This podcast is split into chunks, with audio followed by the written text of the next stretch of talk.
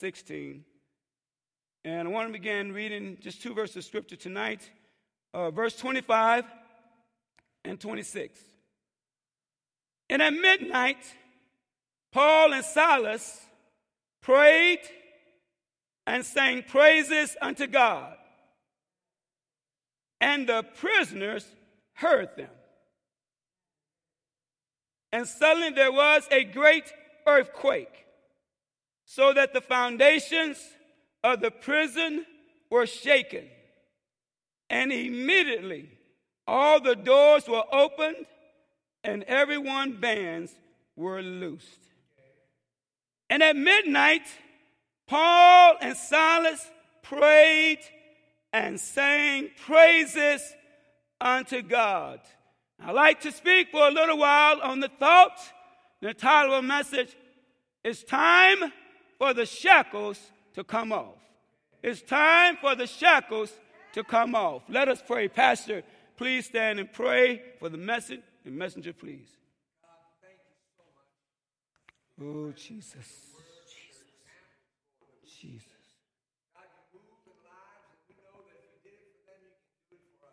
Yes, God.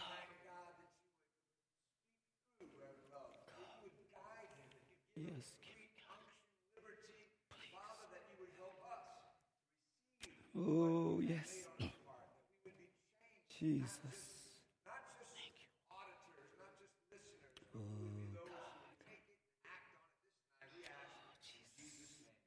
Amen. Thank you. Thank you very much, sir.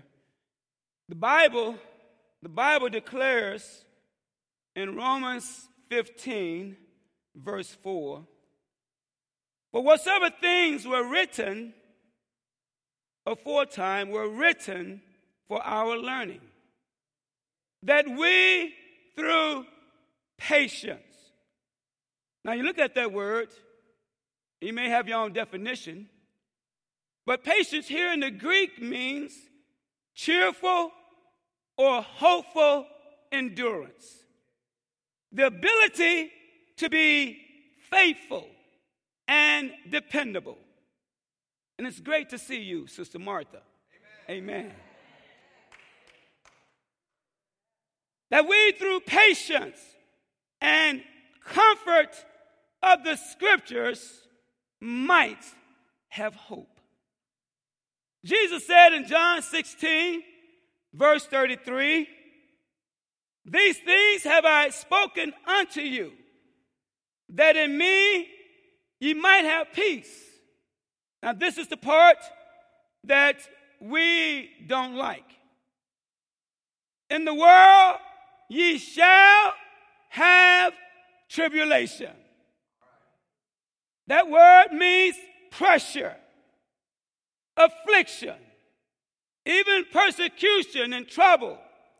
But Jesus said, Be of good cheer. I have overcome the world.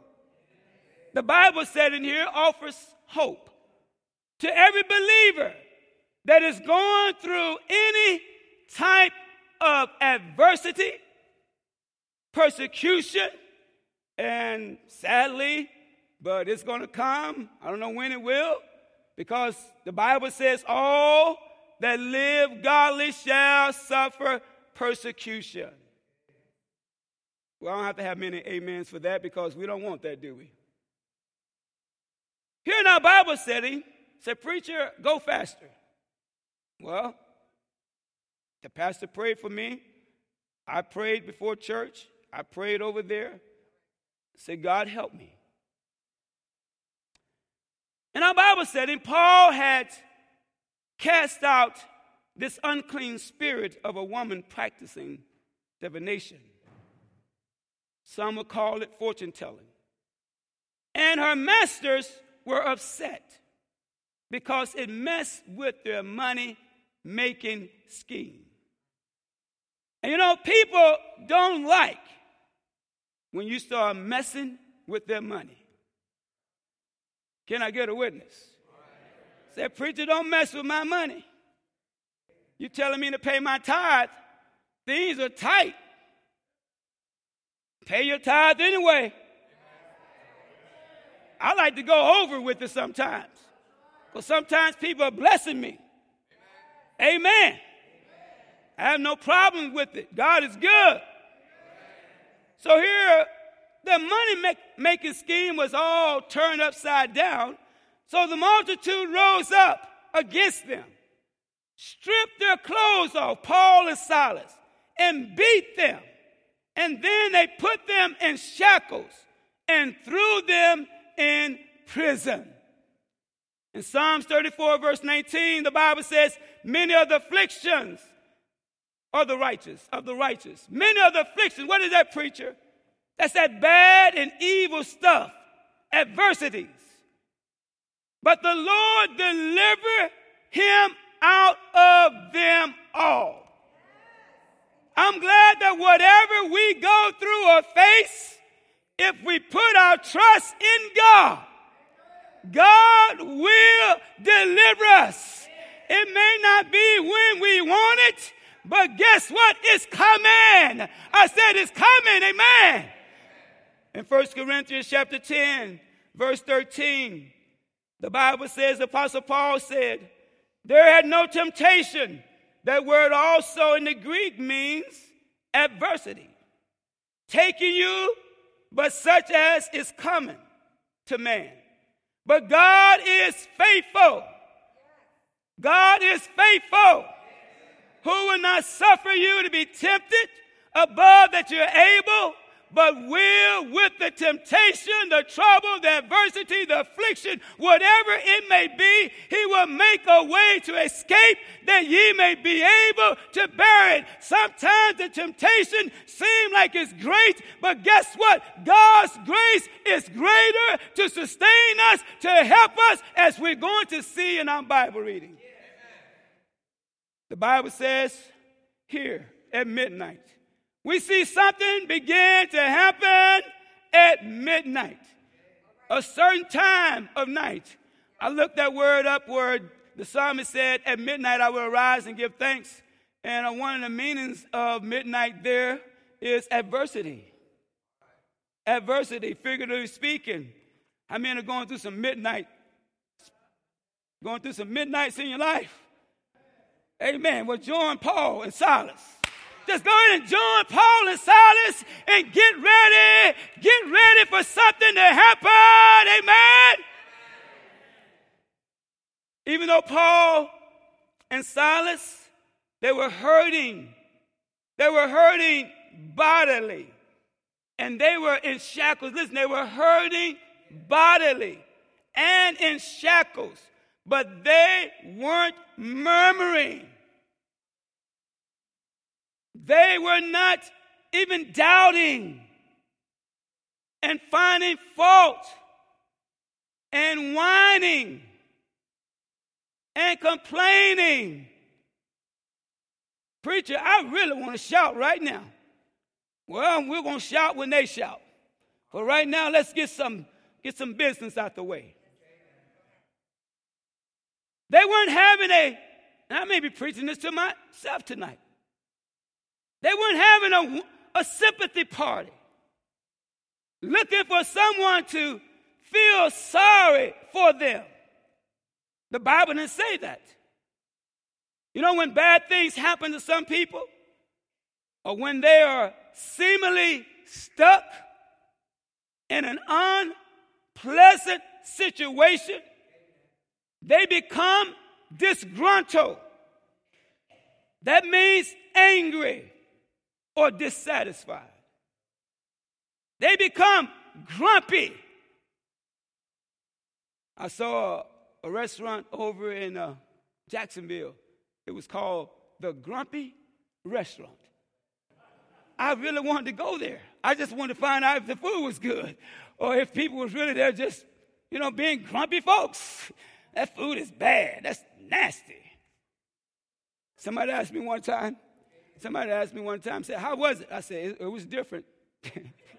it was different. One, yeah, somebody said, How was the food? It hit the spot. but grumpy and grouchy. Preacher, what does that mean? You know what it means. Bad tempered bad tempered, and irritable. Said, Preacher, I'm getting irritated right now because you're going too slow. It means also to complain. And when you complain, it will cause you to have a critical spirit. I was trying to get a church started with the help of the Lord, my dear Martha and two boys with me. They're in Chicago in my early days. And, you know, I'm looking at people with a somewhat of a critical eye. No, it was a critical eye. But I called Pastor Olson and I said to him, I said, Sir, I'm not trying to be critical. He paused. He said, Don't.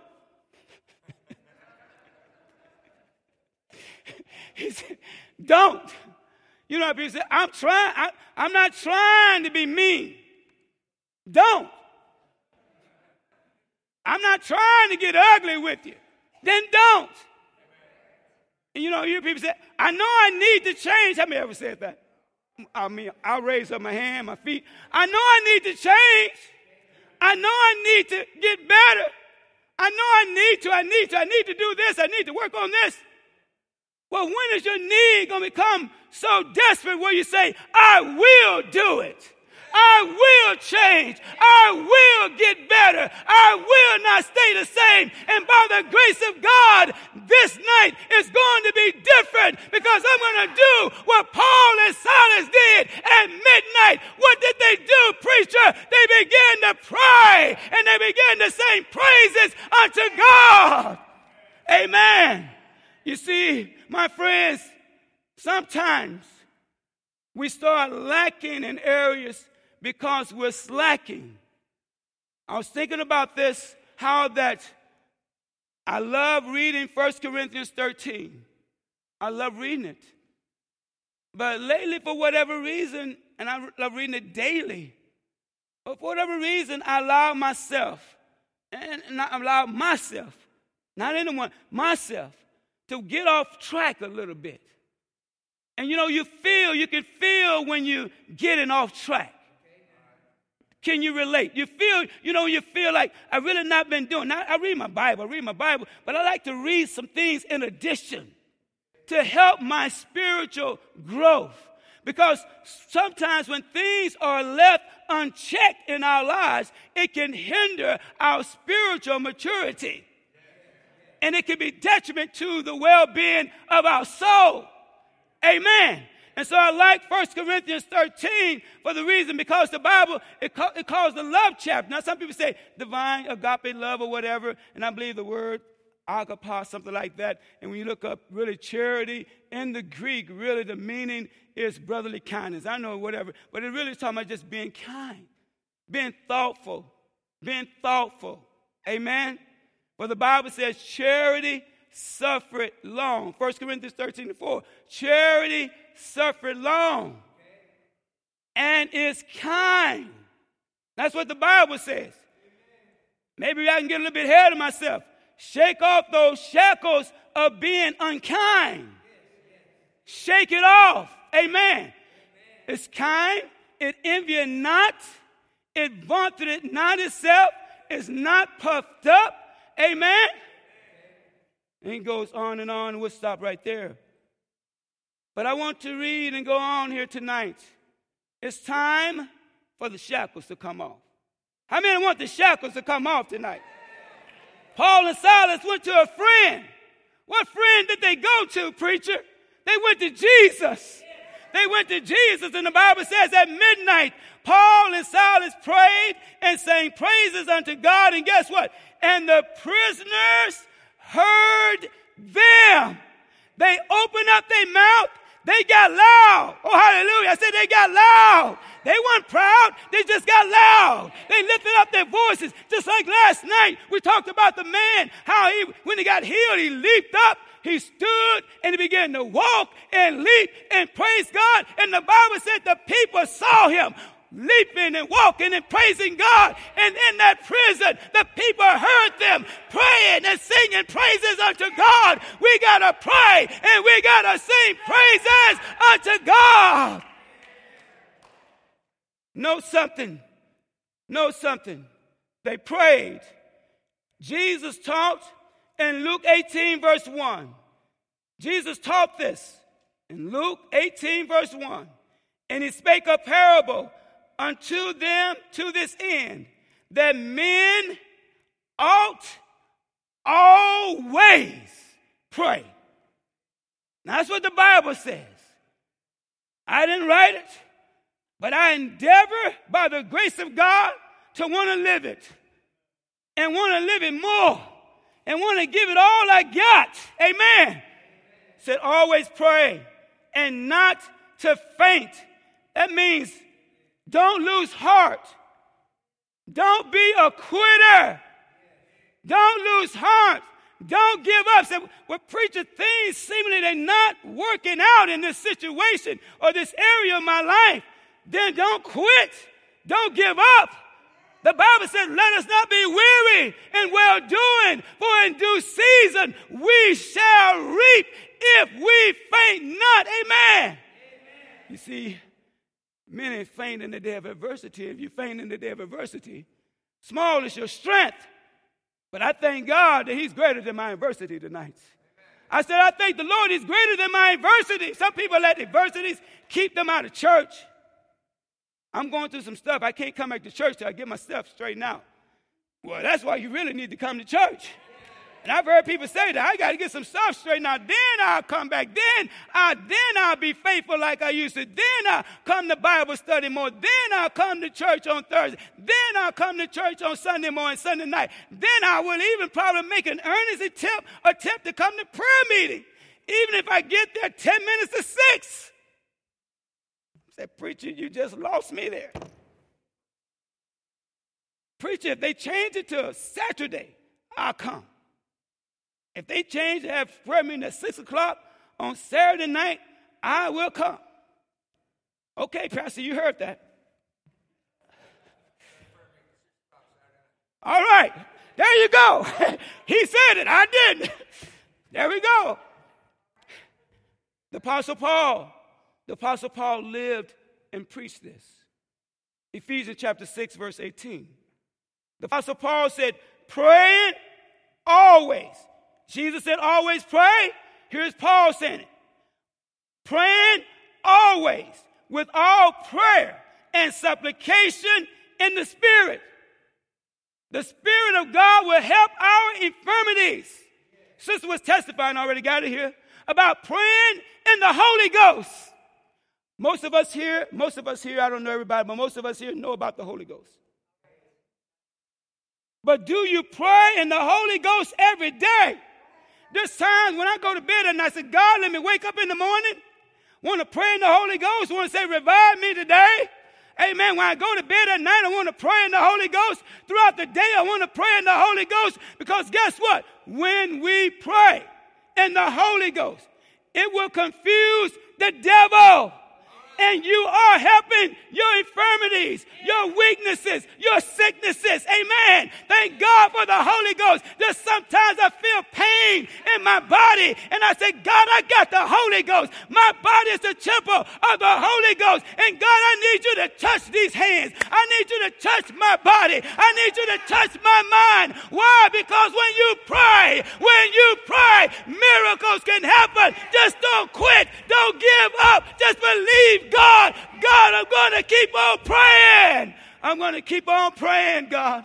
By your grace, I'm going to pray. I'm going to get on my knees at the altar. Amen. And I know, I know you don't have to come to the altar every service, but I'm this, this has been me. This is just me. I'm not trying to make you like me. I'm just telling you. I love going to the altar. It's just something about getting out of your seat and coming down. You know, say, well, well, thoughts come to my mind, go to the altar. Well, you know, it's not the devil telling you. If anything, the devil gonna say, you don't have to go to the altar. You don't have to go to the altar. You've been saved. You've been saved five years. Well, I've been saved since 1987, So that's about what, 35 years. And I'm still not tired of getting down on my prayer bones and the altar. There's something about praying. Praying, and doesn't matter who's looking at me, what they thinking about me. I want to pray, and I need to have time with God. You know, have you heard people pray in public? And they pray these long prayers in public. D.L. Moody said if a man prays long in public, he probably don't pray that much in private. I don't know how true that is, but I've heard some people stand up and give some long prayers. I'm not talking about New Testament, I'm talking about other places. I was at a place one time, this man just stood up and gave a long prayer. The preacher decided to and let somebody else pray from a different church. He prayed, we don't know what he prayed. He said, me, and the preacher, the pastor told me later, he said, man, he sort of killed everything, didn't he? And in my mind, I'm thinking, you called him. but I didn't tell him that, amen. they prayed. And then they added something else to their prayers. They added something else to their prayers. They added social media. They added TikTok. Said, preacher, did they add that? They added video games. Now, preacher, did they add that? No. And not that these things are wrong, because I'm on social media. I'm not, I'm not, I'm not too much a big fan of Facebook anymore. I go there from time to time, but I'm, I used to go on there and, you know, I used to see people with their light on, and I'll put a little funny thing out there on Facebook. I said, I see your light. I know you're out there. I'm a night stalker. I see you, and you're night stalker too. But I stopped that. One brother, one brother even bought me a little deal for my hat, Night Stalker, for Facebook. And that's been some years, and nothing wrong with Facebook. If that's what you want to do, go through everybody's page, that's fine. I've had my share of it, but to me, it's not profit. And none of these things are wrong. But when we can do more Facebook, when we can do more social media than praying and reading our Bible, then something is wrong. Amen. They added something else to their prayers. What they add, preacher? They added singing praises. They prayed and sang praises unto God. Oh, hallelujah. You see that combination? Prayer and singing praises is a great combination. No weapon formed against it can prosper, amen. When you get men and women praying and singing praises, guess what? Something is about to happen. And when you do it consistently, this is what Paul says. Paul says in Philippians chapter 4, verse 4 Rejoice in the Lord always. Oh, hallelujah. And again, I say rejoice. Now, this is easy to preach and easy to talk, but God wants us to live it. God doesn't want me to just get up here and preach about it, but hey, buddy, won't you get to live in it? Because listen, with rejoice, rejoice, rejoice, rejoice means to be full of cheer that is calmly happy or well off. Amen. I mean, you're a cheerful person. Amen. Are we out there say you're a cheerful person? We wake up and we can say, This is the day that the Lord had made. We will rejoice and be glad in it. Oh, thank you, Jesus, for the grace to pray and to praise Him more.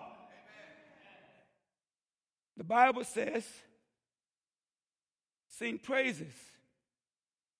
Well, Pastor Devonshire, maybe we'll sing and clap later. Seemed like it turned out to be a teaching more than a jumping and shouting. The preacher already know it. But do we live it? Do we live it? You know, a lot of times we say, I know this already. But do we live it? Do we really rejoice? Do you really rejoice when it seems like everything is going wrong?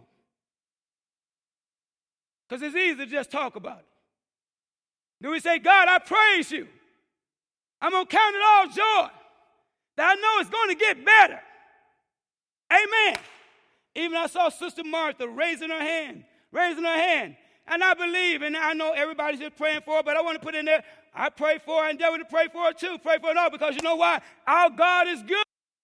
I said, Our God is good. And we find here in this Bible study, we find a lesson that these two men, though they were going through some stuff in their life, they were beaten, they were in shackles. But guess what? They began to pray and they began to sing praises. And the Bible says at midnight, oh, hallelujah, there was a great earthquake. The foundation of the prison began to shake. Oh, hallelujah. The prison doors came wide open and the shackles came off and they were free. Hallelujah. They were free. Oh, I'm free. Thank God I'm free. I'm healed. I'm better in the name of Jesus. It's time for the shackles. It's time for the shackles to come off tonight, church. Amen. If the shackles could come off on Paul and Silas and the prison doors can be opened, God can do it for us spiritually speaking. But guess what? That's not the end of it. That wasn't the end of it. When it opened up, the keeper, he thought it was over. He was getting ready to kill himself.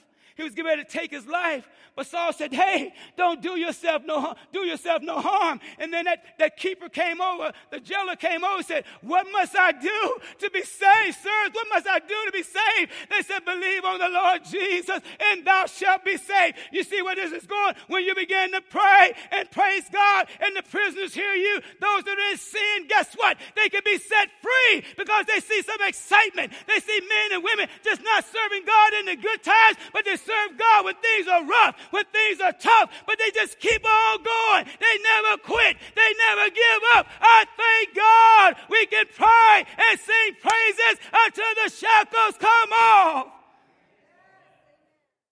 The shackles. And we need the shackles to come off tonight. What are you shackled by? You can get ready to come to the instruments if you like. Time for the shackles to come off. May our prayers and praises be heard tonight in this service. May the foundation tonight, may we pray at this altar call so earnestly and praise Him so earnestly that the shackles, the foundations, the foundations of worldliness, ungodliness, complacency, inconsistency can be shaken off. It's time for the shackles to come off tonight. Shackles of doubt, shackles of fear, shackles of anxieties, because our God knows. Shackles of sicknesses. I said, shackle of sicknesses. God is ready to heal. It's time to rise up and get your miracle. If you need a physical healing, God can heal you. If you need, listen, if you need a financial blessing, God can bless you. How many believe that? If you need a spiritual blessing, if you need a boost in your faith, just begin to say, God, I'm going to rise up and I'm going to pray and I'm going to sing praises unto God and I'm going to get my miracle Amen. and the prison doors are going to be open. Like the saying goes, right before Pastor Hill comes, we need to pray until something happens. And we need to praise God. We need to praise God till